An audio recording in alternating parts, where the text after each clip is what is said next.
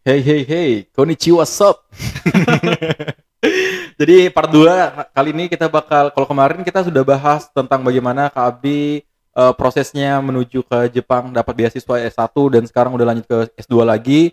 Nah, sekarang kita bakal ngebahas seperti apa sebenarnya keadaan uh, Jepang dari sudut pandang hmm. orang Kendari ya, langsung ya. Orang Kendari. Orang ya? Kendari ya. Hmm. Oke. Okay. So, langsung aja, nama gue Kuza and welcome back to Tempura Podcast. Oke, jadi kita langsung aja biar gak hmm. keenakan ke soalnya kemarin tiga puluh delapan menit ya sampai seru banget soalnya. Seru banget soalnya itu pun baru bahas kayak pembukaan kulit-kulitnya aja nih, ah, belum kulit-kulitnya. Sampai kita bahas yang ke ya ses, yang pembahasan yang akan kayaknya akan panjang sekali juga iya, ini ya. Iya, soalnya kalau misalnya bahas yang itu sampai ke wawancaranya panjang banget sih. Yeah. Oke, okay. So jadi uh, kita bakal ngebahas tentang Jepang. Jadi pertama kali Kak Abdi sampai ke sana kira-kira yang paling mengejutkan, budaya Jepang yang paling mengejutkan Kak Abi sebagai orang yang lama tinggal di Kendari itu apa pertama? Pertama ya, kesan pertama peraturannya bagus sih. Maksudnya, peraturan ya? Hmm, peraturan. Saya, mereka lebih taat gitu ya? Saya kayak apa ya, takjub sama peraturan mereka, kayak cara hidupnya mereka yang mengikuti peraturan gitu loh. Hmm. Itu kayak keren banget sih. Contohnya? Contohnya kalau misalnya apa ya, misalnya Yuk. ada ada tulisan dilarang parkir aja deh gitu. Hmm. Dilarang parkir. Mereka enggak enggak enggak bakal mungkin parkir di situ kalau oh. sudah ada tulisan itu. Beda kalo, ya, beda, beda ya. Kalau di sini ya. Dilarang jualan di sini, tapi hmm. dia jualan di depan di depan pas di depan itu larangan itu malah. Dilarang buang sampah gitu misalnya. Buang sampah. Ya buang sampah di sini anjing gua. Tetap aja dibuang enggak apa-apa. Tetap dibuang di depan tulisannya. Pokoknya. Tapi di lorong saya Pak ada tertulis eh demi Allah kalau sumpah. Ini sumpah dia sampai bawa nama Allah loh. Kayak demi Allah kalau misalnya aku buang sampah di sini bla bla bla bla bla. Kayak gitu loh, kayak sampai yang pokoknya sampai dia buat baliho kayak gitu. Tapi padahal, tetap ada yang buang. Tetap ada yang buang, Pak. Masih ada sampah di bawah gitu loh. Kayak ini orang enggak ngotak kali ya, kayak gitu loh. Kayak padahal mereka satu lorong dan yang buang sampah di situ ya paling ya baku samping-samping iya, rumah aja gitu kan, orang-orang situ aja hmm. gitu loh. Dan di Jepang ternyata emang orang patuhin banget aturannya. Patuhin banget. Apalagi masalah sampah ya. Sampah. Sampah itu gila bersih banget sih Jepang, sampai kayak apa selokan-selokannya itu bersih. Hmm. Kalian bisa lihat ikan sih berenang di situ, gila itu. Itu beneran? Beneran beneran beneran ada. Itu ada. Emang beneran hampir di setiap sudut kota Jepang atau gimana? Hampir di setiap sudut. Jadi kalau misalnya Cil. kalian jalan terus ada selokan, lihat aja deh. Pasti ada beberapa ikan berenang terus selokannya bersih gitu. Hmm. Gila itu takjub banget sih sebenarnya. Kalau di sini kan ikannya ada emang tapi ikan ikan gabus. Ada ikan ikan ikan bakar itu. Di selokan banyak. Ikan bakar. Ikan bakar. Iya sudah sudah tulang-tulangnya nah, gitu. Tulang-tulang kan. Itu banyak. Tapi kan emang itu salah satu stereotip yang paling terkenal ya. Kalau hmm. misalnya orang Jepang tuh emang pembersih banget. Sampai pembersih kemarin ya. Waktu Piala Dunia di mana gitu, uh, orang-orang sudah pada pulang pas timnas Jepang yang main, uh, acara sudah selesai. Iya. Ya, supporter Jepang malah ngebersihin lapangan. Sam- ya. Iya. Terus pernah juga waktu stadion. Main futsal ya, kan sering main futsal tuh di Jepang. Selesai main futsal kan lapangannya lapangan karet ya. Hmm. Kayak misalnya di sini kayak di H B M kali. Oke. Okay. Kayak lapangan kayak begitu. Terus selesai main kita ngepel, ngepel. Ini yang sewa lapangan ngepel, yang sewa lapangan malah ngepel What lapangannya itu, iya gitu. Okay. Jadi pertama kan kita keluarin gawangnya dulu, hmm. selesai main masukin lagi tuh, masukin hmm. lagi terus kita ngepel dah di lapangan itu, gila keren oh. banget sih. Dan kayak, itu semua berlaku semua orang yang main di situ. Berlaku semua orang yang main di situ. Entah okay. kalian mau main bulu tangkis atau main apa di aula situ, hmm. selesai main bersihkan. Dan hmm. itu itu sih yang keren kalau menurutku, yang orang Jepang ya. Di Jepang main futsal bayar berapa emang? Saya nggak tahu bayar totalnya berapa, uh, cuma kalau saya main biasanya bayarnya patungan ya? Patungan sih, yeah. biasa, cuma saya uh, lima ratus yen biasa. lima ratus yen kalau di rupiah? tiga ratus sampai lima ratus yen sekitar tiga puluh sampai lima puluh ribu. Oh, tapi kan di sana uang lima ratus yen itu nggak sebesar kayak di sini ya, uh. misalnya bukan lima puluh, paling lima ribu lah kalau misalnya. Oh gitu. Tapi kan nominalnya memang lima puluh ribu, hmm. cuma rasanya itu kayak lima ribuan. Oh iya, karena kan beda ya, e, apa sih? Kursnya beda. Kursnya beda hmm. ya gitu. Terus-terus kalau misalnya di Jepang kemarin makannya gimana? Apakah kalau kan misalnya emang orang Jepang yang setahu gua ya kalau misalnya hmm. dilihat kayaknya emang orang Jepang tuh kayak merhatiin banget kayak yang masalah keseimbangan nutrisi, kayak makannya karbohidrat segini, protein hmm. segini, terus apalagi vitamin B-nya segini, kayak gitu-gitu. Ya, sebagai gila. Yang sudah pernah tinggal di sana gila gimana? Itu bener banget sih. Jadi kalau misalnya ya? Kalian masuk ke restoran terus pesan suatu makanan gitu, mm-hmm. biasanya yang datang itu emang ada apa ya kayak ketentuan gizinya gitu, ini tuh sekian, karbohidratnya sekian, sekian, sekian gitu. Jadi makanya udah diporsi-porsiin gitu. Iya, ya? Udah diporsi-porsiin, makanya waktu di Jepang itu sebenarnya saya kurus gitu. Gitu. Iya, dua bulan pulang ke Indonesia gemuk lagi. Karena di Indonesia makan Indomie yeah. pakai nasi, Kyoto ketupat, tidak ada yang namanya memperhatikan memperhatikan itu ya. Ada, ya. Uh-uh. Jadi emang kalau misalnya di Jepang itu yang emang benar ya, kalau misalnya emang orang Jepang tuh memper- memperhatikan sekali, bukan bahkan bukan hanya di restoran aja, tapi kayaknya di rumah-rumah orang Jepang emang ya, kayak gitu ya. Emang kayak gitu, mereka kayak punya porsi-porsi sendiri buat makanannya gitu, enggak hmm. kayak kita kalau misalnya di dapur nih ada hmm. apa ya, misalnya orek tempe, bisa kalau hmm. bisa dihabisin semua, dihabisin semua deh. Gitu. Iya, pokoknya kesabis minum makan gitu. Makanan. Jangan jangan kau sisakan makan. Kalau di Jepang emang mereka yeah. perhatiin banget yang kayak gitu-gitu. Oh, terus ya. Masalah makanan juga. Jadi di Jepang itu nggak ada makanan uh, sisa semalam gitu, nggak ada. Kalau huh? yang dijual gitu misalnya. Kalau misalnya ada makanan kayak bento, bento mm-hmm. yang dijual di supermarket gitu, harus habis hari itu juga. Oh gitu. Jadi triknya mereka adalah ketika pagi harganya misalnya masih tiga ratus yen lah, anggap tiga ratus yen. Terus ketika sudah maghrib itu diskon tiga puluh persen. Oh. Ketika sudah malam dia diskon lima puluh persen. Dikasih lebih murah lagi iya, biar supaya habis, habis hari gitu. itu gitu. Oh, oh. Jadi triknya juga gitu tuh, kalau jadi mahasiswa di sana tungguin aja sampai malam tuh pasti murah ya. Tungguin sampai malam. Saya pernah sampai dimarahi sama ininya. Apa? Mas-masnya yang jaga. Okay. Jadi kan dia lagi nempel-nempelin ini tuh. Nempel-nempelin diskon tiga puluh persen. Diskonnya. Nah, saya pegang makanan nih yang belum kena diskon. Uh-huh. Saya bawain tuh sama masnya. Mas, ini enggak ditempel juga. Terus saya dimarahin, yang itu belum gitu. Kentara, kentara mahasiswa. Kentara sekali ini. Kayak, kayak kok cari betul diskon yeah, gitu ya. Berarti emang uh, di Jepang mereka tuh mikirin banget yang namanya gitu. Kalau di, di Indonesia apalagi di Kendari mah kayak orang jualan gorengan aja yeah, yeah. ya sampai malam pokoknya nggak mau dikasih turun harganya sampai uh. ya biarin tersisa banyak, yang penting besok digoreng lagi goreng lagi gitu kan. Gak peduli masalah itu. Tapi uh, emang kalau misalnya di Jepang makanan, terus yang tadi kebersihan, terus soal apa lagi ya? Tata tertib gue tadi hmm, ya. Soalnya itu kalau makanan itu kayaknya ada peraturan dari pemerintah deh. Oh gitu. Ada peraturan dari pemerintah, ada kayak misalnya mereka itu ada kayak inspeksi makanan gitu. Kalau misalnya ada makanan yang enggak sesuai dengan standar yang dijual, hmm. itu biasanya kena sanksi dari pemerintah. Makanya bagus sih anunya kayak apa ya? Kayak harus habis hari itu gitu. Hmm. Karena takutnya nanti kena sanksi gitu. Oh gitu ya. Jadi hmm. memang bahkan di Uh, penjual-penjual yang kelas-kelasnya cuman kios-kios aja ah, gitu iya, ya. Terus itu juga kalau misalnya kalian di Jepang tidak bisa buka usaha mm-hmm.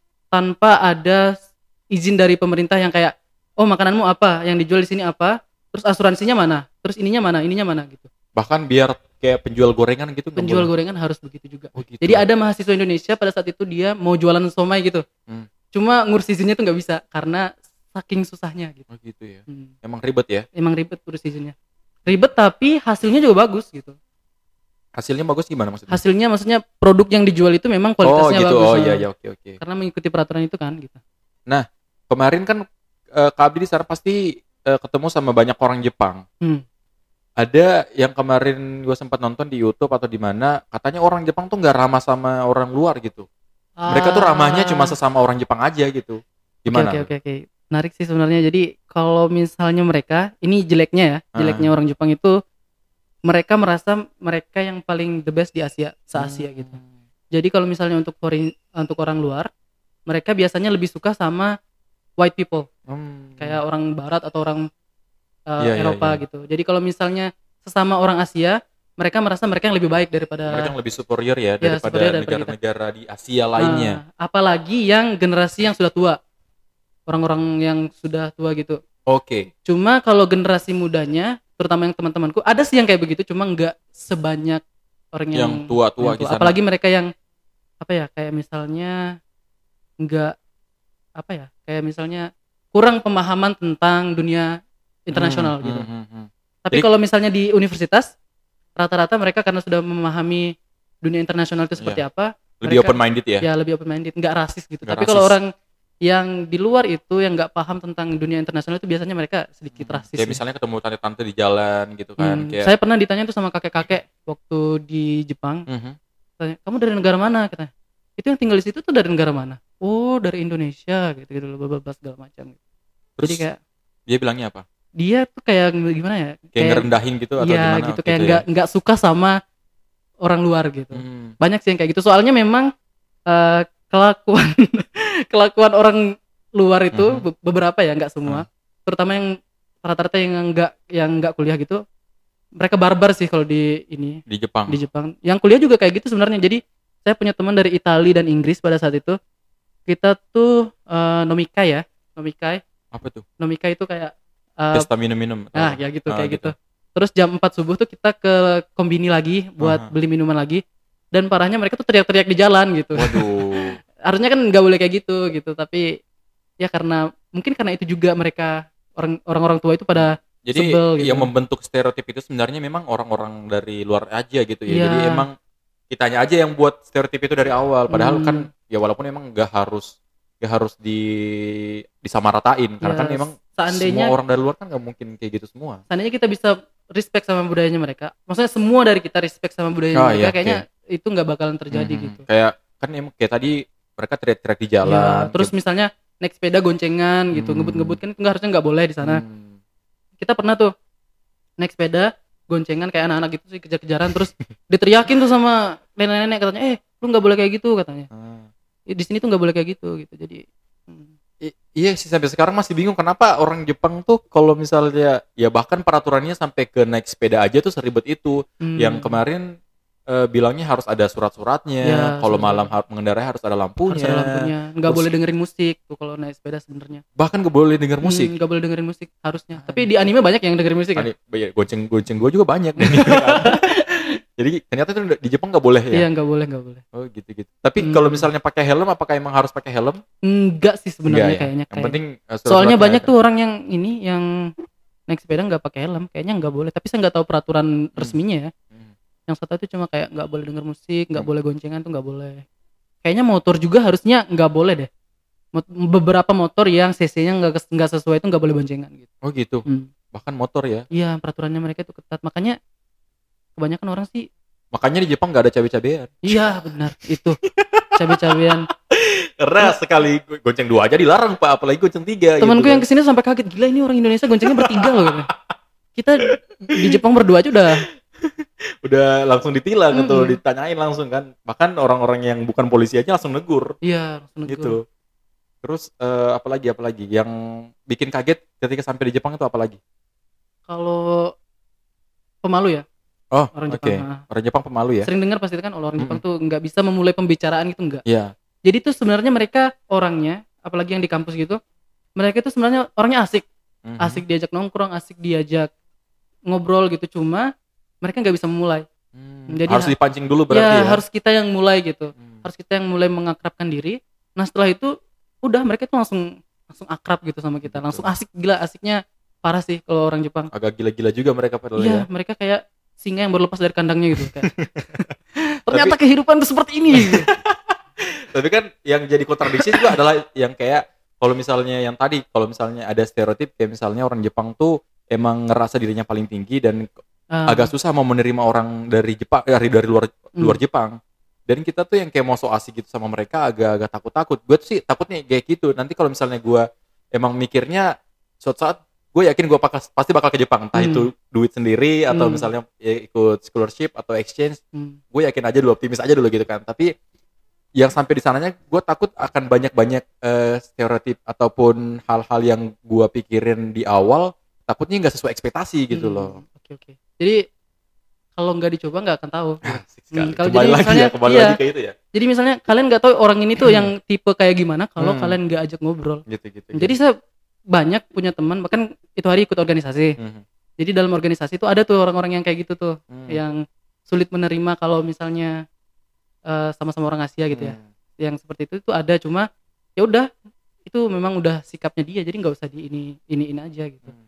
maksudnya dia itu kayak gimana ya ada sih susah, susah dijelaskan cuma kayak kalau kita bercanda sama dia pun bercandanya kita jadi nggak lucu gitu oh gitu emang nggak sefre- sefrekuensi aja iya gitu, emang nggak kan? Sefrekuensi tapi yang sefrekuensi juga banyak gitu teman-teman yang asik gitu hmm. yang seru diajak makan diajak jalan diajak karaoke itu seru banyak hiburan yang paling sering dilakuin waktu di Jepang apa hiburan kayak yang paling sering ya karaoke ke nonton atau apa gitu karaoke sih kalau saya, kalau saya karaoke ya hmm. cuma beberapa teman saya ada yang pergi nonton juga ada hmm. ada yang ke diskotik juga ada diskotik. Hmm. Oke. Okay. Jadi diskotik pertama dalam hidupku itu di Jepang. Bukan di Kendari ya sih. Bukan di Kendari. Kalau di Kendari sih agak tabu memang ya kalau misalnya ke diskotik ya, atau kayak gimana ya, kita itu, kayak itu agak, juga, agak takut-takut takut gimana gitu. Kayak uh, stereotipnya orang tuh kayak kalau udah masuk uh, liquid misalnya ya, kan. Itu nakal gitu nakal ya. Nakal banget ah, lu iya, yang sampai ke sana. Benar-benar. Nah, kalau di sana gimana? Kalau masalah itu juga ya, masalah minuman, masalah diskotik di situ kayak nggak ada stigma negatif terhadap nggak ada. Mm, ada stigma negatif terhadap uh, orang pacaran di jalan, orang minum gitu. Jadi biasanya kalau misalnya public drinking, biasanya kita minum di luar kan, itu biasa sih kalau di sana, nggak ada biasa kayak, gitu hmm. minum pongasi dikit lagi. Yang saya rasakan segitu, soalnya biasa tuh di jalan sambil bawa kaleng bir gitu kan, oh, gitu minum ya. Agak, gitu nggak mereka nggak terlalu risih atau, atau, atau duduk di taman gitu sambil minum, nggak nggak ada stigma negatif kayak. Atau cewek-cewek yang minum ya, terutama kayak misalnya kalau di Indonesia ada cewek yang minum nih, minum alkohol, gila ini orang. Iya, pasti cewek minum alkohol, pasti gitu. Lon ini. Hmm, pasti lon. Tapi kalau di Jepang tuh nggak kayak gitu, bahkan kayak mereka uh, santai aja gitu, iya, santai ya. Aja. Bahkan cewek biasanya ngajakin minum. Abi gimana, free nggak? Minum yuk gitu. Ya udah, yuk gitu. Yang penting udah dewasa kan. Iya, tapi kan mereka udah, udah emang udah ada batas umurnya dan emang. Jadi kalau di atas dua puluh tahun itu baru bisa minum alkohol gitu. Hmm. Jadi ulang tahunnya mereka yang ke dua puluh itu adalah sake pertamanya mereka gitu. Jadi kayak oh. mereka excited banget buat ulang tahun yang ke dua puluh supaya bisa merasakan sake pertama dalam oh, hidupnya okay. mereka. Itu dibolehin sama orang tua juga pasti ya? Iya, itu dibolehin sama orang tua, di hmm. uh, dijamin hukum juga. Jadi mereka sudah punya kebebasan tuh di umur segitu. Iya, iya, iya. Beda banget ya sama di sini ya? Iya, jadi kayak kemarin tuh kan ada uh, teman cewek ya, kawaii gitu gak sih? Hmm. Kawaii yang kayak... Kawaii itu imut ya teman-teman. Ya. Ya, ada yang tidak tahu. Jadi kayak di anime ada ada cewek yang kawaii pemalu kayak Hinata lah. Oke. Okay. Kayak Hinata tuh. Uh. Setelah dia umur dua puluh, dia uh-huh. bilang, aku nggak sabar nih umur dua puluh pengen minum alkohol gitu. Uh-huh. Ya udahlah minum, dan ternyata setelah minum itu dari Hinata itu berubah jadi Tsunade. Bisa dibayangin nggak kayak? Aslinya langsung keluar. Iya, ya? Aslinya langsung keluar, gila. Langsung shock gitu, gila nih cewek padahal kemarin masih kayak Hinata gitu. Eh ngomong-ngomong Hinata mau jadi janda loh. Iya, aduh parah. Itu gimana sih? Banyak banyak yang tiba-tiba jadi wibu belakangan ini. Cuma gara-gara Naruto mau mati loh. Iya, tiba-tiba banyak padahal yang jadi. Padahal infonya belum jelas.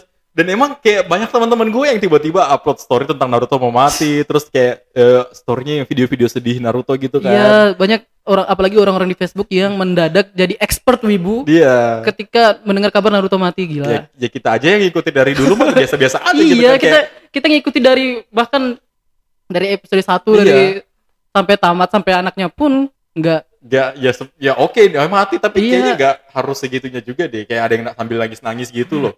Anjir, di TikTok tuh rame banget Pak, sumpah. Iya iya iya Pak, rame banget rame. Dan itu kan sebenarnya uh, ada isu Naruto mau mati, kenapa kita langsung jadi ke Naruto? Tapi nggak apa-apa kita bahas aja. Kita bahas aja.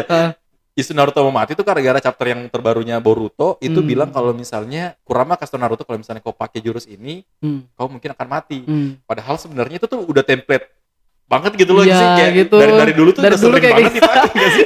Kalau kamu pakai Chidori lebih dari tiga kali kamu akan ya kayak gitu, kayak gitu gitu. Tapi kayak kayaknya sekarang emang fans-fans uh, anime tuh emang kayak apa ya, lebay-lebay gitu yeah. loh nggak sih, kayak dikit-dikit eh, langsung rame. Padahal sebenarnya ya kayaknya memang sifatnya mereka ikut rame gitu. Iya gitu. ikut-ikutan aja ikut-ikutan kan makanya. Gitu. Kayak jadi, misalnya ada yang demo ikut demo. Ikut demo aja hmm, gitu-gitu kan. Gitu. Padahal nggak ngerti juga apa. Iya nggak ngerti juga.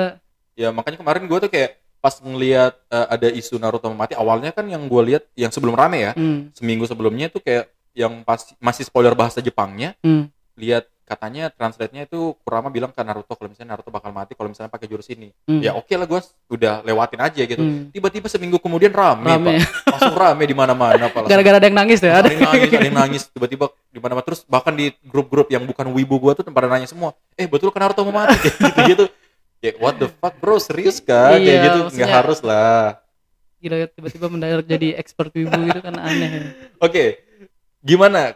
Wibu di Jepang itu seperti apa? Eksistensinya? Atau gini deh, kita mulai dari pengertian wibu dulu menurut Kak Abi gimana? Wibu itu orang yang menyukai anime secara berlebihan gak sih? Iya, yeah, oke. Okay. Gue gitu setuju ya, soalnya gitu ya? itu. Gue setuju soalnya itu.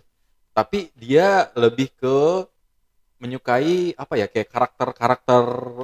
cewek yang dua dimensinya. Karena kan wibu tuh dari kata waifu kan. Mm, waifu. Waifu itu subjeknya, oh nah objeknya tuh wibunya. Jadi wibu suka sama waifu. Waifu itu berasal dari kata wife, mm. ya kan? Wife itu uh, istri. Istri waifu. Jadi wibu itu pengen menjadikan karakter dua dimensi mereka sebagai wife-nya mereka atau waifunya mereka. Mm. Kayak gitu. Tapi kalau misalnya yang di Jepang enggak, kalau menurut saya ya, enggak mm. separah yang di dunia luar sih. Biasanya kan ada juga yang di Uh, Amerika yang hmm. sering, yang pernah dibahas sama ini Pinggai, pernah yeah. nonton nggak videonya itu? Yeah. Yang pernah dibahas sama Pinggai kan mereka terlalu berlebihan ya, yeah. yang kayak begitu.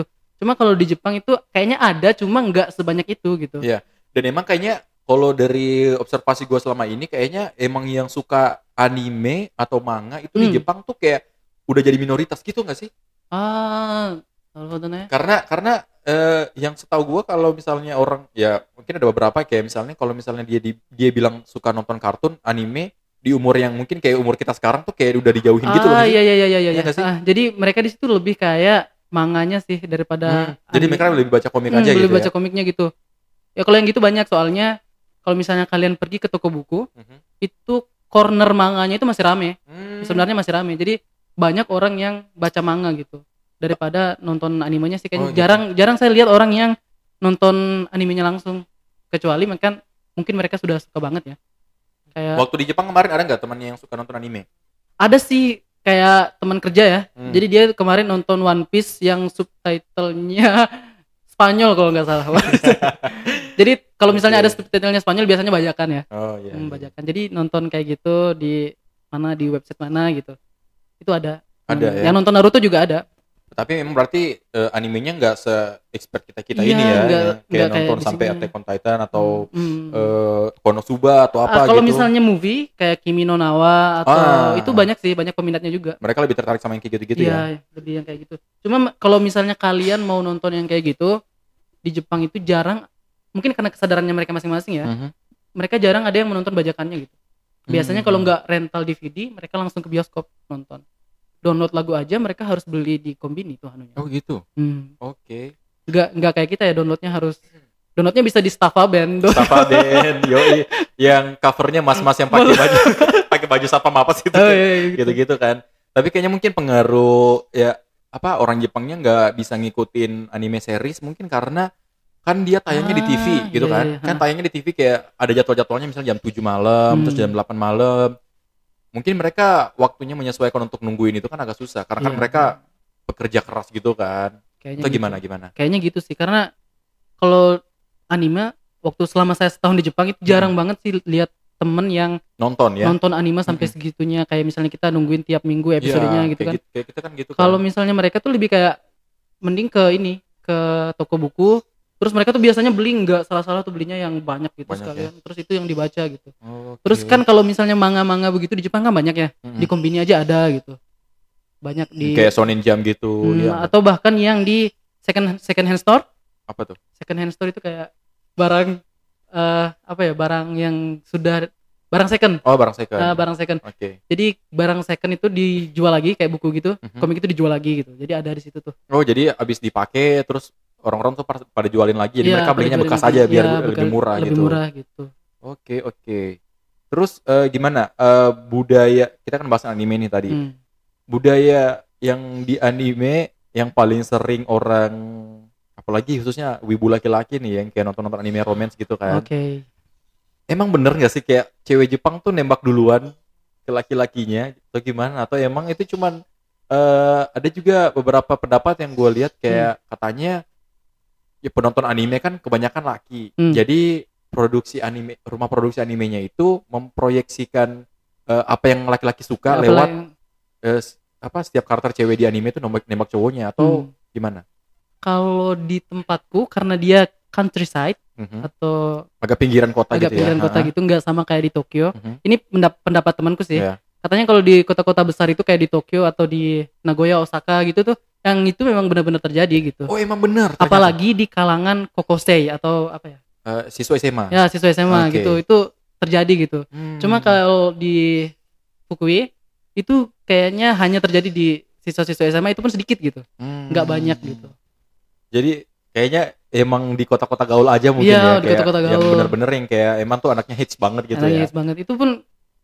Kan sempat tanya juga kan sama teman-teman di situ, bener nggak sih cewek Jepang tuh kayak gini gini gini?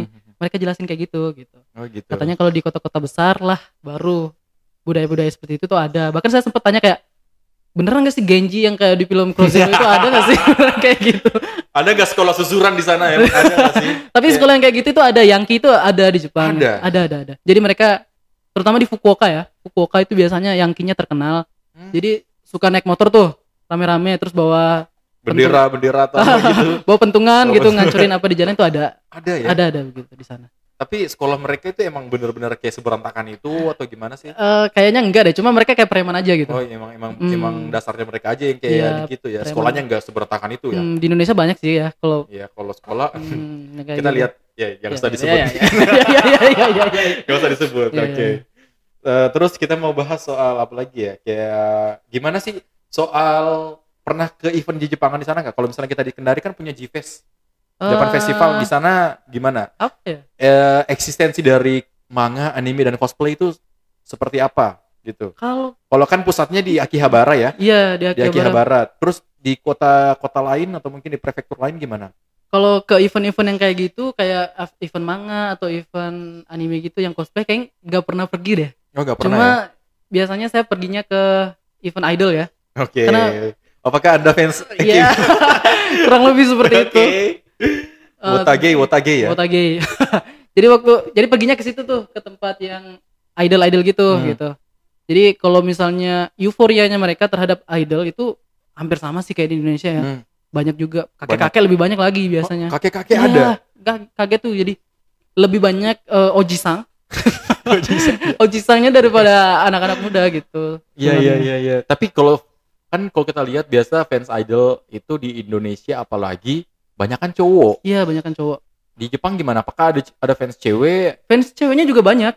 Banyak hmm. juga. Hmm, banyak juga fans cewek. Enggak enggak cuma fans cowok. Kalau bisa doang. di dipersenin cowok ha- berapa, persen cewek berapa? Hampir sama sih kayaknya. Hmm, lima puluh lima puluh ya. lima puluh lima puluh. Soalnya waktu saya ke event yang itu handshake itu banyak tuh, banyak ceweknya juga, banyak cowoknya juga gitu.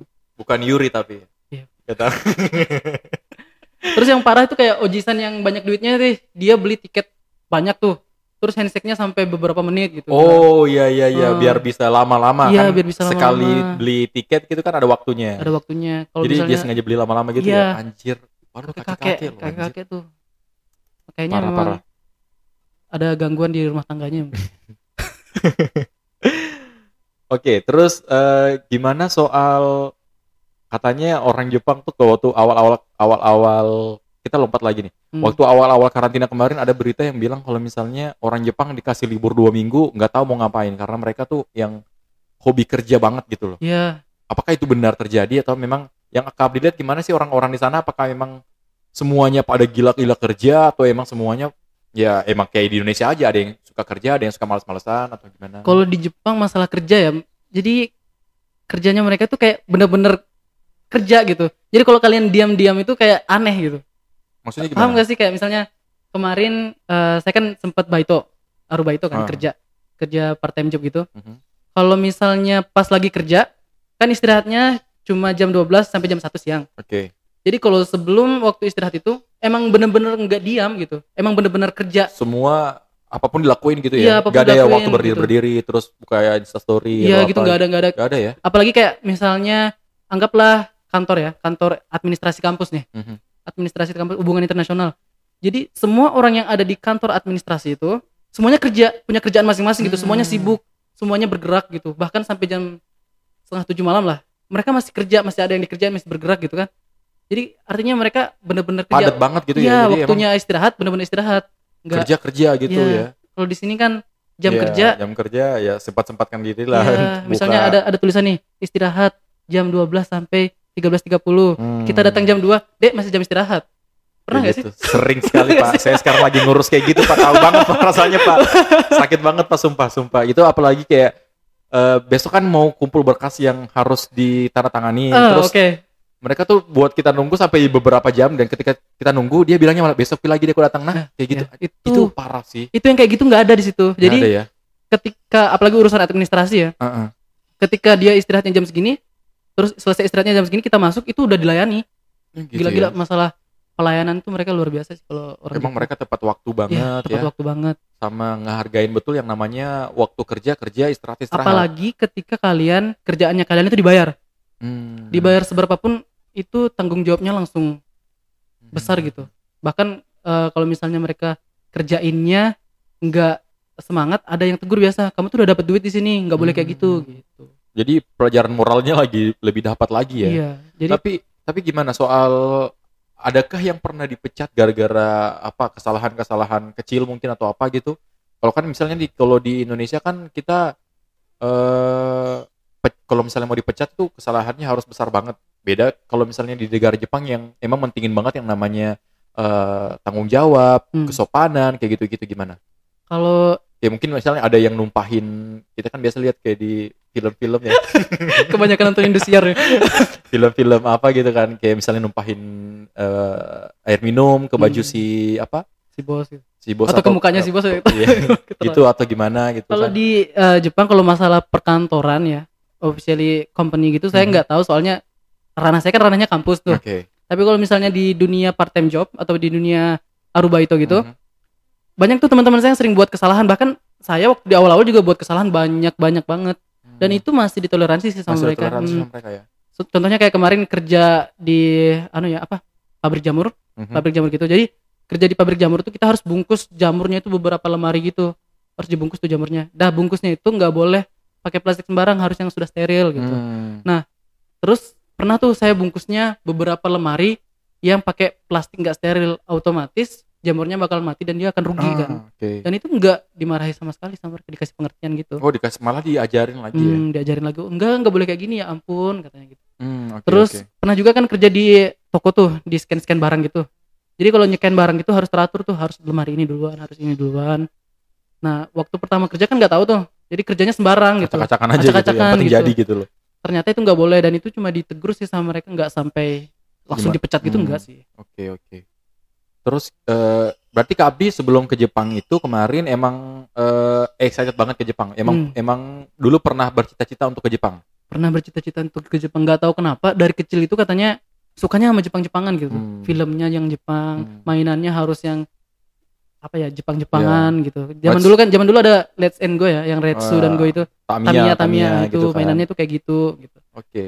Pas sampai pertama kali uh, komunikasi sama orang Jepang gimana? Pasti kan excited banget gitu. Kayak uh, saya punya uh, pengalaman kemarin waktu pertama kali ketemu orang Jepang, uh. pertama kali ketemu orang Jepang itu sumpah aneh banget. Itu di mana? Itu di depan Lipo, Pak. Oh, oke okay, oke. Okay. Depan Lipo itu ada tiga orang yang kayak kita kan kemarin pas habis di depan Lipo kan ada si apa sih kayak box-box parkirannya gitu kan. Pas oh, habis okay, bayar okay. mau keluar, tiba-tiba ada orang yang jatuh di selokannya. Terus jatuh di selokannya, tiba-tiba mereka bilang dah jauh udah sekarang aja udah sekarang kayak oh. gitu kan, anjir orang Jepang gitu kan uh. kayak pengen nolongin gitu kan, hmm. sekalian pengen nge uh, ngepraktis uh, kemampuan bahasa Jepang gitu uh. kan, gimana pengen coba so asik aja gitu kan, hmm. pas lihat emang orang Jepang gitu kan, hmm. pas mereka lagi pas jatuh itu lucunya gimana sih, kayak mungkin kayak di Jepang kayaknya nggak ada selokan deh sampai bisa oke oke sampai mereka jatuh ke situ loh, kayak anjir kasihan banget orang Jepangnya sampai jatuh ke selokan terus mereka kotor, dan emang di situ depan Lipo kan nggak ada lampunya. Itu anak muda. Uh, kayaknya umur tiga puluhan atau oh. gimana gitu bapak-bapak kan? Nah, bapak-bapak gitu hmm. ada beberapa orang yang satu orang satu laki-laki dua cewek dan satu kayak agak udah tua gitu. Mereka nggak ada guide-nya gitu ke sini, nggak ada kayaknya emang Gila. emang mereka emang mereka berempat aja yang jalan kaki gitu. Jalan kaki tolong orang Jepang yang datang ke Kendari. Ini bukan, mereka nggak tahu iya, negara Anda ini yang bisa jalan kemana-mana lurus-lurus aja jalannya kan, ini banyak tembe apa gitu kan.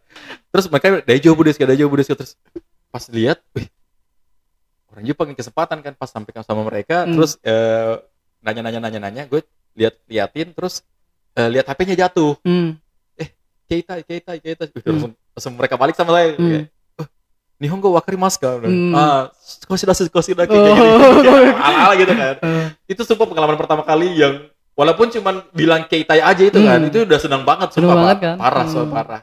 Waktu Kak Abi gimana? Pengalaman pertama kali ngomong sama orang Jepang gimana? Pertama ketemu orang Jepang itu sebenarnya bukan di Jepang sih, di Malaysia. Di Malaysia. Waktu transit pesawat kan. Hmm. Waktu mau ke Jepang kebetulan ada orang yang ke Jepang juga kan mau ngecas H P kan. Hmm. Chargerannya itu kan umum gitu. Oh iya iya iya. Jadi iya. Pas ngecas H P itu ada tuh orang Jepang namanya Mbak Tomo. Ingat banget sih namanya Tomo, dua puluh delapan tahun. Jadi kawaii ya. Perempuan. Perempuan. Tapi nanya umur boleh gitu. Itu nggak tahu pertama nanya nggak boleh kan? Iya nggak boleh harusnya. Kalau di Jepang tuh emang tuh mereka kayak ngerahasiain uh, sekali yang namanya umur gitu kan. Jadi kan karena pengalaman belum ada tentang luar negeri, pengalaman bahasa Jepang pun belum ada. Mm-hmm. Ya udah jadi gitu kayak uh, nihongo nihongo gitu. Aduh anjir malu banget sumpah kalau diingat-ingat malu. Okay. Itu pertama kalinya ngomong sama orang Jepang tuh kayaknya. Gak apa-apa tuh kamu ke Jepang udah bisa bahasa Jepang sedikit-sedikit gitu, gitu. gitu ya. Cuma bilang Nihon sugoi desu ne. Sugoi itu. Nah, itu bahasa-bahasa dari anime anime. Iya, bahasa-bahasa gitu ya. dari anime. Terus andalannya pakai itu doang, kan hmm. belum tahu bahasa Jepang sama sekali hmm. kan. Di kereta juga pakai itu. Oh, gitu. Korewa doko desu ka? Hmm. Gitu pakai yang itu doang. Oh, kan? Berarti Kak Abdi belajar Jepangnya nanti udah di Jepangnya dong. Iya, bahasa udah di Jepangnya Jepang. Di Jepang, bukan dari sini. Sebenarnya di sini tahu beberapa kata, mm-hmm. cuma di Jepang tuh disempurnakan kayak penempatannya tuh harus gini. Ah. Oh, ini formnya berasal dari sini ah. gitu. Ini tuh harus dari sini. Nah, makanya ketika udah bisa ngomong nih, udah lancar ngomong bahasa Jepang, ketika uh, orang yang waktu ini pertukaran pelajar ke sini datang terus itu langsung disikat tuh pakai bahasa Jepang yeah, tuh. Iya iya iya. Ah, kiwatsis nih. Ya hari Indonesia gatsis nih. Langsung sombong gitu. Langsung kaget ya? Mereka. Anjir. Gila ini orang kok bisa bahasa Jepang gitu.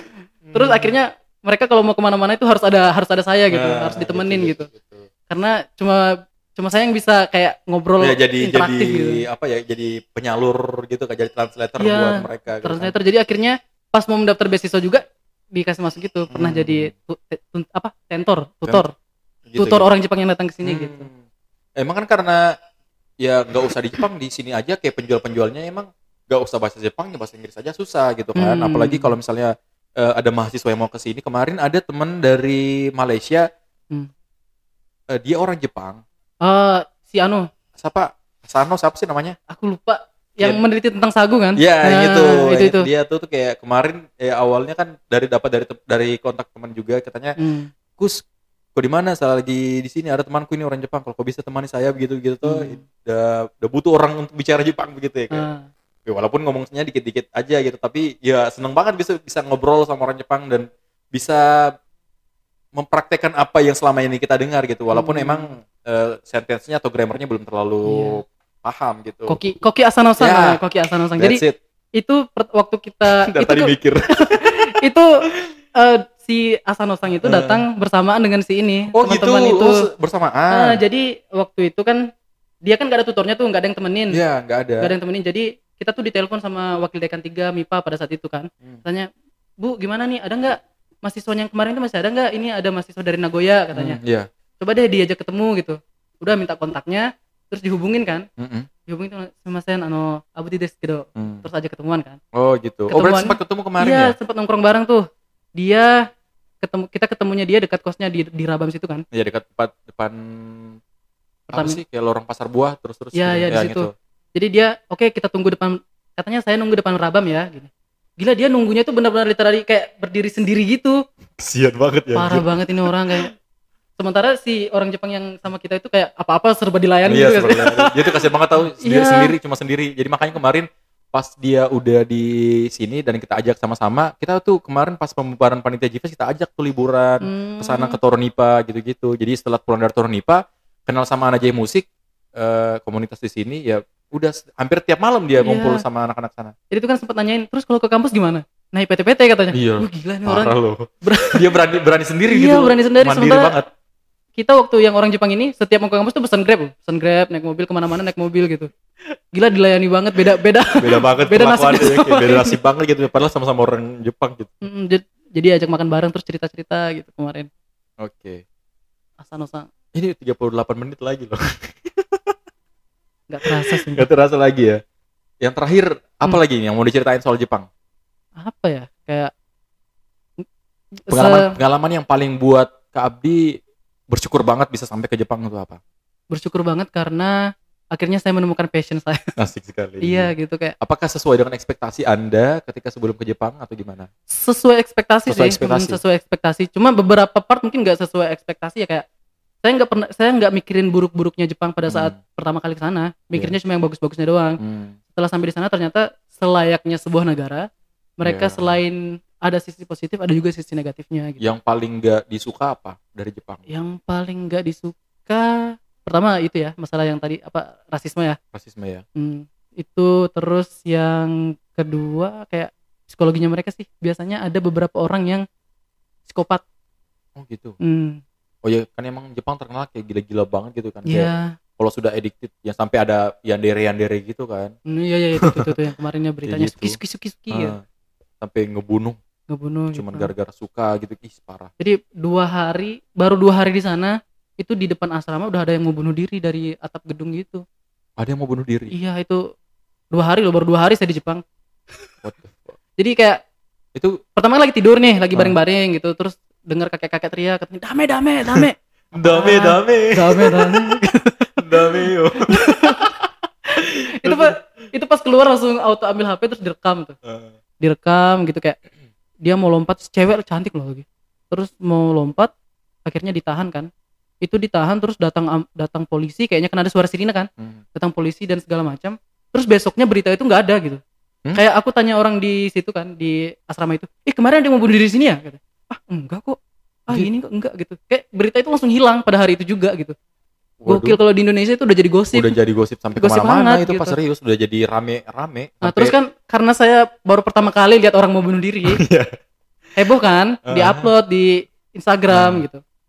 Terus ada teman yang lihat katanya, terus ditanyain, kamu dapat like berapa tuh dari gituin orang katanya, ngupload ngupload video orang di di Instagram gitu, kayak gila, oh, langsung ter, langsung terpukul, langsung udah dihapus gitu semua ya. Jadi sekarang kalau mau ngupload apapun yang ada orang Jepang di dalamnya itu harus izin dulu, boleh nggak saya upload ini, boleh nggak saya upload ini. Tanggung jawab sosial banget ya, ya jadi gitu. Mereka tuh kayak mikirin banget apa dampak yang bakal timbul dari apapun itu, walaupun cuman postingan dari media sosial ya. hmm. Padahal kalau di Indonesia mah itu udah Iya, lumrah apa, banget lumrah gitu. Lumrah banget. Indonesia tuh apa-apa ditonton gitu. Apa-apa ditonton. Kebakaran ditonton. Kebakaran ditonton. Orang diciduk ngewe ditonton. Ditonton. Apalagi apa ban mobil tenggelam di jalan tuh ditonton gitu. Paling aneh. Apa-apa tuh aja ditonton gitu kan. Tapi ternyata di Jepang bahkan hal semenakjub, hal semengagetkan itu bahkan ya, langsung hilang langsung gitu. Hilang beritanya gitu ya? Langsung enggak ada dibahas gitu. Sampai Atau... saya kasih lihat videonya sama temanku tuh kayak, hmm. "Ini ada ini ada orang bunuh diri loh kemarin." gitu. Emang di Indonesia enggak ada yang kayak gitu katanya. Oke. Okay. Ya udahlah, jadi semenjak hari itu kayak masalah bermedia sosial menyebarkan sesuatu itu oh ya, lebih, lebih sadar lagi. Lebih sadar ya? lagi, ha-ha. Oh iya, satu lagi yang mau gue konfirmasi soal katanya kalau di Jepang itu bahkan untuk teman sekelas aja untuk minta nomor W A, untuk minta I D lain itu bahkan harus minta izin dulu ya. Iya, walaupun bener. Kita sebenarnya udah kenal lama nih, misalnya kita udah kenal, udah pernah ketemu satu event atau gimana.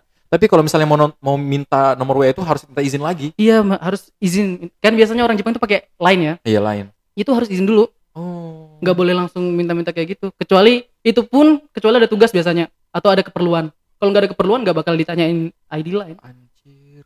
Separah itu sih mereka. Separah itu ya. Jadi emang apakah mereka tertutup atau terlalu menjaga privasi mereka? Kayaknya mereka privasinya bagus deh. Jadi kamu bisa menjadi dirimu sendiri di sana gitu, hmm. tanpa harus takut apa ya, kayak Indonesia tuh gitu, kayak misalnya eh nomor W A terus malam-malam di, di ping ping ping ping ping hmm. gitu. Gitu enggak sih kayak terus kalau spam, nah, terus di spam gitu. Lagi lagi kerja terus ditelepon ya, atau di telepon kayak gitu. Pas jadi enggak penting-penting amat. Kalau orang di Jepang tuh yang kayak gitu itu mereka jaga banget gitu. Hmm. Boleh enggak saya nelpon? Boleh enggak saya ini? Itu harus izin dulu. Nggak bisa tiba-tiba langsung nelpon, eh ngap lagi ngapain sob? Apa bisa? Kok di mana? Kok di mana? Di mana? Izin dulu ya. Nggak bisa. Nggak bisa, nggak bisa kayak gitu, harus harus izin dulu gitu. Oke. Terus terus gimana? Ada lagi ya? Lupa tadi lupa mau ngomong apa sih? hmm. Tapi uh, berarti di Jepang itu emang untuk membuat suatu circle pertemanan emang sesulit itu ya? Nggak semudah di Indonesia kayak E, tiba-tiba sekelas aja udah bisa dibilang teman. Ah iya iya, nggak bisa. Nggak bisa gitu, gitu ya. Biasanya mereka punya hobi yang sama gitu. Hmm. Itu pun kalau misalnya ada teman sekelas tuh, kayak misalnya di kampus kan ada teman sekelas, ya udah kalau misalnya nyapa ya nyapa aja, kecuali misalnya ada kebetulan tugasnya barengan gitu atau misalnya kita punya hobi yang sama gitu, itu baru jadi teman yang nakayoshi gitu, oh, akrab gitu banget gitu. Okay, okay. Nggak bisa tiba-tiba jadi teman gitu. Soalnya, oh iya terus di Jepang itu ada temanku pernah cerita nih kayak kamu nggak bisa ngechat cewek tiga kali, misalnya kayak gini. Anjir. Kamu misalnya nge- okay. ngechat cewek nih, hai malam lagi apa? Itu cuma di read misalnya sama dia. Terus besoknya kamu chat lagi, hai malam lagi apa nih? Terus ngechat lagi nih, hai malam lagi apa? Nah itu bisa dilaporkan polisi, bisa kena pidana. Itu ya, yang kayak gitu tuh bisa dilaporkan sebagai apa ya, kayak pengganggu gitu, mengganggu privasi. Wow. Ya. Apa perbuatan tidak menyenangkan? Ah, perbuatan gitu. Tidak menyenangkan, okay. benar, benar benar. Bisa masuk kayak gitu ya. Hmm. Tapi coba uh, kalau di Indonesia. Bahas apa sih kayak uh, sering banget bahkan yang sampai annoying-annoying banget gitu kan yeah. kayak laki-laki sange-sange gitu kan minta apa atau apa gitu kan. Udah enggak masuk akal lagi tapi enggak ada yang laporin juga, cuman kasih viral ya sudah sampai situ aja, enggak enggak hmm. ditindaklanjutin. Terus gimana uh, soal budaya pacaran di sana? Ah. Udah ah, pacaran ya? Udah pacaran, apakah laki-laki yang selalu bayarin, terus dijemput, terus gimana? Okay, okay. Karena kan katanya kan kalau di Jepang tuh ya cewek cowok tinggal janjian ketemu di stasiun, udah jalan bareng, kayak hmm. gitu-gitu. Jadi masalah bayar-membayarkan ya, kalau misalnya kalian adalah mahasiswa, hmm. biasanya kalau kalian pacaran itu dia batch-batch. Maksudnya sendiri-sendiri, sendiri-sendiri ya. Bayarnya selalu sendiri-sendiri hmm. gitu. Adapun kalau misalnya dibayarin sesuatu, itu pasti bakalan dibayarin lagi. Oh, kalau ketemu gitu. Lebih jadi ke balas budi lagi iya, gitu ya, gitu. Jadi enggak memberatkan cowok sama sekali hmm. gitu. Itu enaknya kalau pacaran sama orang Jepang tuh gitu. Tapi berpotensi tidak untuk orang Indonesia pacaran dengan... Sangat berpotensi. Sangat berpotensi ya. Apalagi kalian yang orangnya yang enggak kayak orang Jepang ya. Yang humoris, ah. mau ngobrol, oh, terbuka iya. gitu. Orang Jepang kan lebih ke tertutup-tutup iya, gitu ya. Gitu. Jadi kalau misalnya asik, kaliannya asik, bias, ada kemungkinan pacaran gitu. Hmm. Cuma kalau misalnya kalian adalah orang Eropa atau Amerika itu lebih mudah lagi. Ah, karena, karena mereka awalnya pasti mandang fisik juga kan. Iya gitu. Eh tadi rasisme tadi hmm. nggak bisa lepas emang. Ya nggak usah, nggak usah di kayak orang Jepang kita aja. Hmm. Mohon maaf nih kalau misalnya ketemu orang yang berkulit hitam atau mungkin berkulit putih langsung gitu kan gini, langsung kayak ngapain, ngapain gitu. sih hmm. nggak asik hmm. atau misalnya dia agak gendutan hmm. gitu kan langsung kayak gitu-gitu. Apalagi orang Jepang, dan orang Jepang tuh fisiknya tuh kayak umur lima belas sampai enam belas tahun aja udah besar banget gitu loh yeah. kayak udah gede banget badannya, apalagi terus kayak yang badan-badan kayak kita nih kayak yeah, gitu. Ketemu mereka terus jadi malah kecil banget tau gak sih kayak anjir. Itu gimana kalau di Fukui itu kayak gitu juga sih sebenarnya, kayak ada beberapa orang yang wajahnya itu gak sesuai umurnya gitu. Kayak misalnya hmm. gila kawaii banget tapi umurnya sudah tiga puluhan, dua puluh lima oh. gitu biasanya gitu. Tapi gimana, apakah mereka memang pentingin banget yang namanya tinggi badan laki-lakinya atau apa? Kayaknya kayaknya gitu sih. Kayaknya gitu ya. Nah, kayaknya gitu sih. Cuma soalnya gak pernah ngalamin yang kayak gitu. Cuma hmm.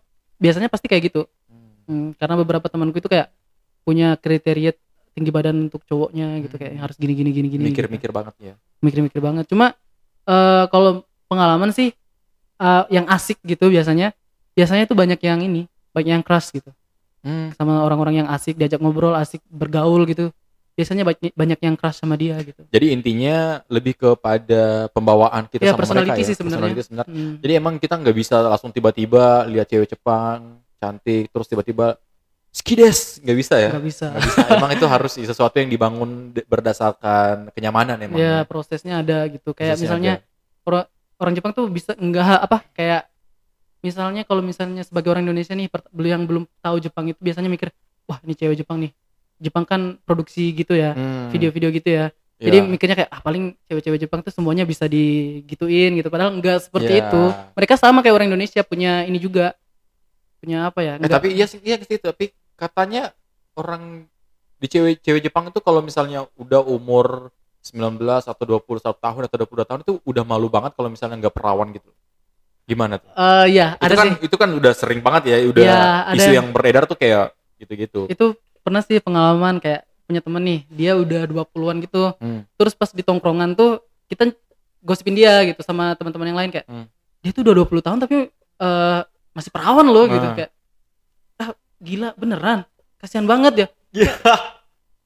kasihan ya iya kayak gitu. Berarti emang sesuatu yang memalukan atau mungkin apa ya ah, bukan memalukan ya memalukan kayak... juga sih tapi lebih ke mungkin karena kebanyakan dari mereka sudah melakukan itu di umur, sebelum umur yeah. segitu jadi kayak yang nggak melakukan itu jadi freak gitu hmm. tapi ya itu kan gimana ya kayak itu emang su- sudah keseluruhan Jepang kayak gitu atau emang cuma beberapa kayak tadi yang budaya Uh, cewek nembak duluan atau cuma di Tokyo aja gitu? Kalau di Fukui kemarin kayaknya nggak separah di Tokyo deh, gitu. hmm. atau di kota-kota besar. Selalunya hmm. kayak gitu. Kalau di Fukui eh. itu sebenarnya lebih mirip sama Indonesia sih, cuma beberapa orang aja yang kayak hmm. gitu. Yang... Berarti emang masih banyak yang sojo gitu ya, masih ya. banyak yang perawan gitu ya? Masih banyak, masih banyak. Kalau di Fukui okay. masih. Hmm. Terus apa lagi ya? Terus apa lagi nih? Yang terakhir berarti kita yang soal cewek Jepang tadi itu berarti kita emang nggak bisa yang kalau tadi kan orang Jepang tuh kayak tertutup banget buat bahkan untuk diminta nomor W A atau lainnya aja tuh hmm. udah susah banget gitu hmm. kan, apalagi kita mau langsung tiba-tiba mau P D K T kayak kita kan biasa kalau lihat cewek cantik terus minta Instagram terus D M D M-an terus hmm. apa gitu kan, berarti emang mereka nggak bisa gitu ya? Nggak. Kita harus ngebangun suatu hubungan yang emang kayaknya kita harus dalam satu organisasi atau dalam perkumpulan yang kayak gitu-gitu ya, ya sama cewek Jepangnya. Nggak bisa asal suka minta W A-nya atau minta lainnya itu nggak bisa. Nggak bisa gitu. ya. Harus follow buat follow Instagramnya dia aja harus izin gitu, boleh nggak saya follow Instagram cuman kamu? follow Instagram iya gitu kayak gitu orang-orang Jepang. Terus kalau misalnya rata-rata teman-teman yang sekarang follow followan sama saya di Instagram itu teman-teman yang udah memang satu organisasi gitu, ah, punya ikatan. Jadi lebih open minded juga dan ya, lebih terbuka lagi ya. Lebih terbuka lagi gitu. Okay. Punya ikatan sebelumnya gitu. Jadi kalau nggak punya ikatan tiba-tiba minta ininya asal follow itu nggak nggak ini sih. Nggak seperti itu, nggak semudah. Makanya makanya yang gue lihat di Instagram tuh kebanyakan yang akun-akunnya itu orang Jepang tuh followersnya dikit banget. Iya, dan rata-rata mereka di privat. Ah, privat rata-rata di privat. Di privat ya. Hmm. Jadi itu pun untuk terima followers nggak sembarangan mereka, kayak dilihat dulu siapa dulu, nih, ini siapa nih, ini, ini teman gua nggak nih, kenal nggak, kenal nggak gitu nih. Oke, jadi kesimpulan kita hari ini, coba Kak Abdi jelaskan kira-kira apa aja ya kebiasaan orang Jepang yang baik banget dan bisa banget kita terapkan di Indonesia gitu loh, supaya ya walaupun negara kita belum maju tapi setidaknya per, apa ya kayak adab atau tata tertib yang ada di kita tuh nggak usah deh kita bicarain satu kota Kendari atau satu hmm. Sulawesi Tenggara atau satu Indonesia, hmm. mulai dari kita aja dulu gitu. Kalau dari saya selalu yang dari dulu saya katakan itu adalah bangunlah lingkungan yang positif gitu. Hmm. Maksudnya kalau ada orang yang berbuat sesuatu atau mencoba show off dirinya gitu terus dia salah, jangan diketawain gitu. Ah iya benar-benar. Support gitu. Kan banyak kan sekarang yang kayak eh, kayak gua aja nih buat hmm. podcast awal-awal tuh kayak ragu banget, diketawain, takutnya kan, takut diketawain, diketawain hmm. gitu kan. Pada, apa lu sosok ngomong ya, gua gua gua ya, gua kayak gitu-gitu. Kalau di Jepang itu enggak kayak gitu. Mereka itu suportif, lingkungannya suportif gitu. Hmm. Kalau misalnya kalian maju ke depan pengen nyanyi, itu nggak bakal diketawain sama orang. Jadi kalau salah nggak hmm. bakal diketawain, malah disupport gitu. Gambare, nah, gambare. Ya, gambare, gambare gitu. Yeah. Jadi itu yang kayaknya nggak saya dapat di selama saya di Indonesia hmm. gitu ya, kayak kalau misalnya akhirnya saya takut melakukan sesuatu karena takut salah gitu, takut hmm. diketawain sama orang gitu. Harusnya lingkungannya kita itu lebih suportif gitu. Lebih banyak yang mendukung kan, kalau kalau mm, kalau emang kita teman kan lu harusnya mendukung apa-apa yang gua bikin gitu iya, kan. Iya gitu. Jadi kalau misalnya uh, akhirnya kita yang punya bakat, kita enggak berani show off hmm. karena takutnya takut, diketawain iya, gitu. Iya, takut dulu gitu, udah iya, takut duluan. Akhirnya kita enggak bisa berkembang gitu, bakatnya kita di, kita diam-diam aja gitu, enggak berani berkembang. Hmm. Kalau seandainya lingkungannya kita suportif, bakat yang kita punya ini akan berkembang begitu hmm. bagus gitu. Negaranya kita juga jadi berkembang. Itu sih sebenarnya kayak lingkungan positif. Gak usah lah kita bahas sampah yang ini dulu, gak usah kita bahas ini dulu. Buat dulu lingkungan yang suportif supaya semua orang itu bisa berkarya gitu, berani berkarya hmm. gitu. Tapi Kak Abdi sering gak sih kayak keluar-keluar di sosial media atau di Facebook atau di mana, at least di tongkrongan gitu lah. Hmm. Karena eh, yang gue rasain sekarang adalah itu kayak sering banget gue tuh kayak walaupun cuma di lingkungan teman-teman gue aja yang kayak hmm. kemarin tuh banyak yang bilang, eh, Kus gambarkan Pi, tapi gratis nah harga teman, kayak gitu-gitu. Makanya sering bu- sering buat caption Instagram yang panjang-panjang ngejelasin soal itu, hmm. sering buat instastory yang soal nyinggung-nyinggung orang yang uh, kalau ada temanmu yang buat begini jangan kau ketawai, hmm. jangan kau minta harga teman, kayak gitu-gitu. Sampai buat podcast ini untuk itu sebenarnya. Hmm. Kalau saya dulu pernah, dulu sering buat yang kayak sering. gitu. Hmm. Cuma sekarang udah nyerah. Emang gak bisa ya? Karena orang kayak gitu ada terus Pak, serius. Yeah. Ada terus, ada terus. Dulu aktif gitu menyuarakan, kalian gak boleh kayak gini, nanti dampaknya kayak gini, kayak gini, kayak gini. Itu hmm. dulu sering, waktu apalagi waktu pertama-pertama kuliah kan. Hmm. Sering kayak gitu, cuma ya udahlah sekarang udah gak bisa. Maksudnya kita gak bisa ngontrol semuanya. Kita gak sih. bisa ngontrol semua hmm. orang gitu. Kita gak bisa ngontrol apa yang kita mau buat semua orang. Cukup diri kita aja yang Cukup berubah. Cukup diri kita aja hmm. ya. Oke. Okay, okay. Kalaupun misalnya aku udah enggak tahan sama sekali, nyindir-nyindir aja hmm. gitu. Kalau saya sih gitu sebenarnya kemarin, kayak apaan sih orang-orang ini? Apaan sih kayak hmm. gini kayak gini gitu. Makanya mungkin orang-orang kayak kita tuh enggak enggak takut kehilangan teman sih, kayak iya enggak hmm. sih? Kayak ya enggak usah berteman sama gua kalau misalnya apa-apa yang gua buat aja lu enggak bisa ngehargain gitu. Iya gitu. gitu kan? Jadi kayak misalnya sebenarnya saya ini kayak kenapa salah satu keinginan saya ingin kuliah ke luar negeri. Mm-hmm. Saya mau lari dari semua. Oke. Okay. I wanna run, boy. Udahlah, dari circle yang seperti ini ya. Iya, okay. Bayangkan kayak mulai dari administrasi sampai orang-orangnya, saya semua sudah kayak dipersulit banget ya. Iya, udah kayak udahlah yang kayak gini tuh udah enggak enggak kuat, enggak mau. Makanya mm-hmm. udahlah ke luar negeri aja gitu. Oke. Okay. So, udah berapa sejam? Sejam. Thank you Kak Abdi. Hari ya, ini kita udah belajar iya, banyak banget sampai uh, sebenarnya kita masih banyak yang pengen diomongin tapi iya, karena waktu banget. Ya takutnya orang juga pada tidur semuanya dengerin ini. Iya seneng, seneng juga bisa share akhirnya punya teman buat ngobrol yeah. gitu kan, punya teman yang sepemikiran yeah, gitu. Yeah, yeah. Semoga nanti kita bisa sharing soal S dua atau kamu saya mau yeah, lanjut gitu kan. Uh-uh. Yeah. Uh-uh. Nanti bisa berbagi pengalaman apa. Mm-hmm. Dan teman-teman semuanya sekali lagi kemarin kita udah bahas soal uh, gimana kalian u- apa usahanya untuk mencoba, dan hari ini kita banyak belajar banget soal bagaimana Jepang itu di mata seorang Kak Abi yang selama ini tinggal di Kendari dan membandingkan hmm. bagaimana kehidupan yang saat ini kita di sini sama orang-orang di sana itu emang kayak beda banget, dan itu yang perlu kita pelajarin dan perlu kita tiru yang baik-baiknya, hmm. enggak yang buruk-buruknya. Yang dan, buruk-buruknya jangan. Mm-mm. Semoga ya bukan enggak bangga sama negara sendiri sih, ya, bukan enggak bangga itu. Sama budaya sendiri, tapi lebih kepada gimana sih sebenarnya sampai orang luar tuh kayak gini. Orang, orang-orang tuh kayak gitu biasanya. Hmm. Kalau misalnya saya bilang, aduh jangan kayak gitu dong, di luar negeri tuh kayak gini-gini-gini. Ah, kamu itu enggak kalo menghargai itu, iya, kena cintai budayamu sendiri kayak, iya, gitu. Kayak bukan orang Indonesia kau ini, hmm. katanya.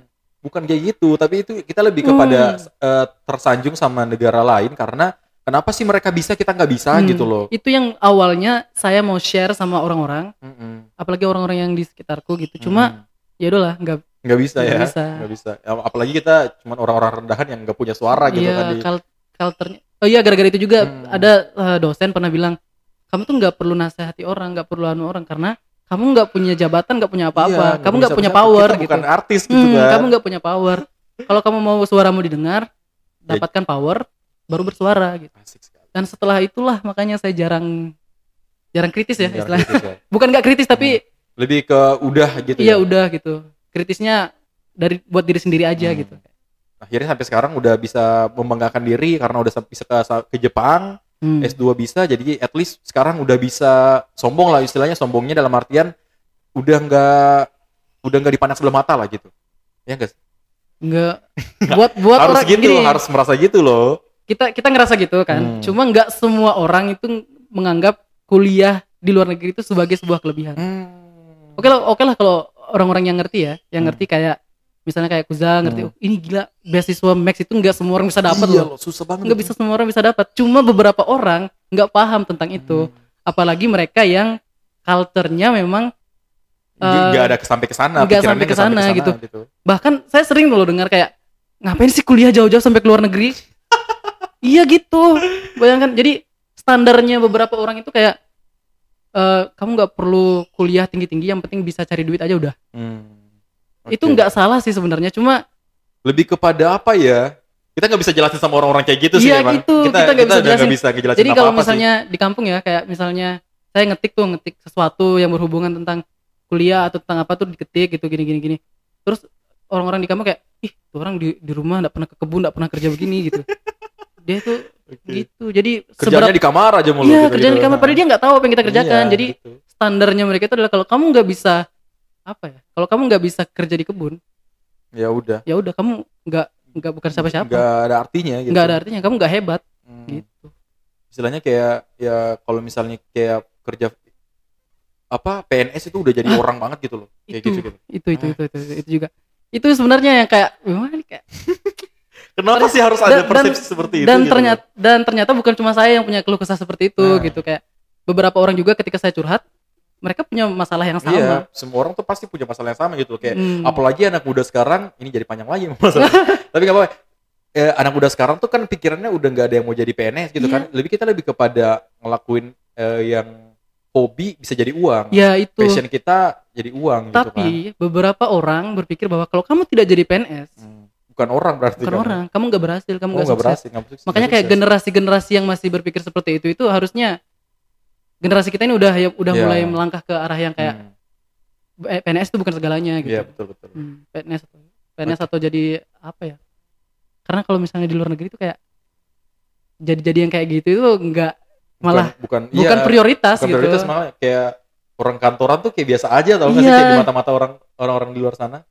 Okay. Tapi itu yang nggak bisa kita bawa ke sini. Nggak bisa ya, bang, dan, susah. Itu tuh udah mengakar banget sampai di dalam. Dan itu yang ingin saya karena itulah saya ingin lari ya, gitu ya, okay, karena okay. Menarik, melarikan diri dari melarikan diri. Mereka, sebuah sistem yang emang nggak bisa ya, dirubah lagi sebuah gitu. Sistem yang mungkin di generasi ini nggak bisa dirubah ya. Tapi beberapa generasi kemudian kita tunggu Jerome sampai jadi menteri dulu deh ya, kayaknya kita harus kayaknya nanti uh, anak-anak kita atau cucu-cucu kita itu udah mulai merasakan bahwa uh, melakukan sesuatu sesuai dengan keinginannya kalian itu itulah yang ya. dinamakan sukses pekerjaan, gitu ya, sukses ya oke okay. Bukan ketika kalian apa ya punya seragam, punya gaji tetap dan maksudnya yeah. ketika kalian bisa berkarya itulah. Iya, yeah, itulah. Hmm. Kalau misalnya mau kerja kantoran yang gitu-gitu aja, ya udah. Maksudnya ya, udah. kerja-kerja gitu aja. Tapi udah, maksudnya apalagi, kontribusi gitu. Kalian untuk diri kalian sendiri atau untuk orang lain itu apa gitu hmm, kan? Gitu, enggak. Tapi enggak semua orang bisa paham. Gitu. Enggak bisa. Sakit. Gitu. Kita udah kita udah nggak bisa maksa lagi sih yeah, soal itu. Kacau deh. Yeah.